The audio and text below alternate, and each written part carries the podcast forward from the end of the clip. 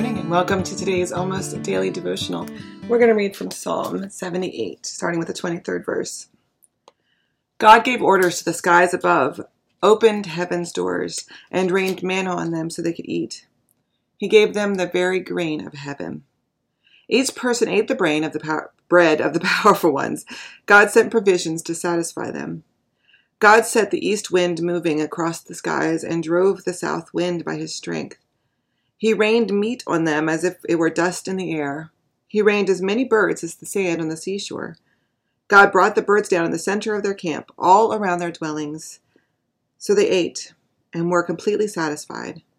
God gave them exactly what they had craved. I love going on mission trips. I do. I think they're fantastic. And this passage reminds me of why I love going on mission trips when we go, when we remove ourselves from our familiar settings, when we remove ourselves from the place that we see every day, and we go to a place that's different, that we we think of as lacking because that's why we're going. If they had everything they needed, we wouldn't be going on a mission trip. It'd be a vacation, right? so when we go to a place that we see as deficient or undeveloped or lacking in resources, we can often go with an attitude of paternalism of privilege of saying i'm going to teach these people who don't know anything a little bit. I'm going to help them. And it's going to make me feel better about myself and they're going to be better people. And there's some of that sure. We're going to build a ramp that will help um, people go up the you know get it have access to a building they may not have access for. That that is a tangible benefit. But what i find most often happens in mission trips is that we hear stories of faith.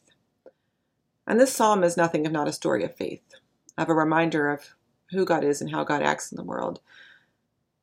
And oftentimes people, church people go on these mission trips and they come back changed because they see faith, a deep faith that doesn't rely on material blessings.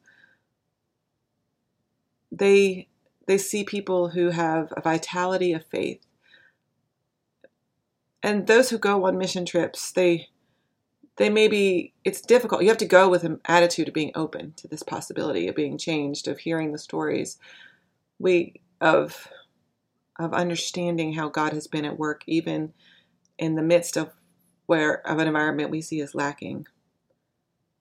What the people discover on mission trips is that the faith of these Christians in this backwards place, this lacking place, can actually be a fountain of hope that our capacity for seeing God at work in our lives is expanded by the way that these people can see God at work in the nothing that they have.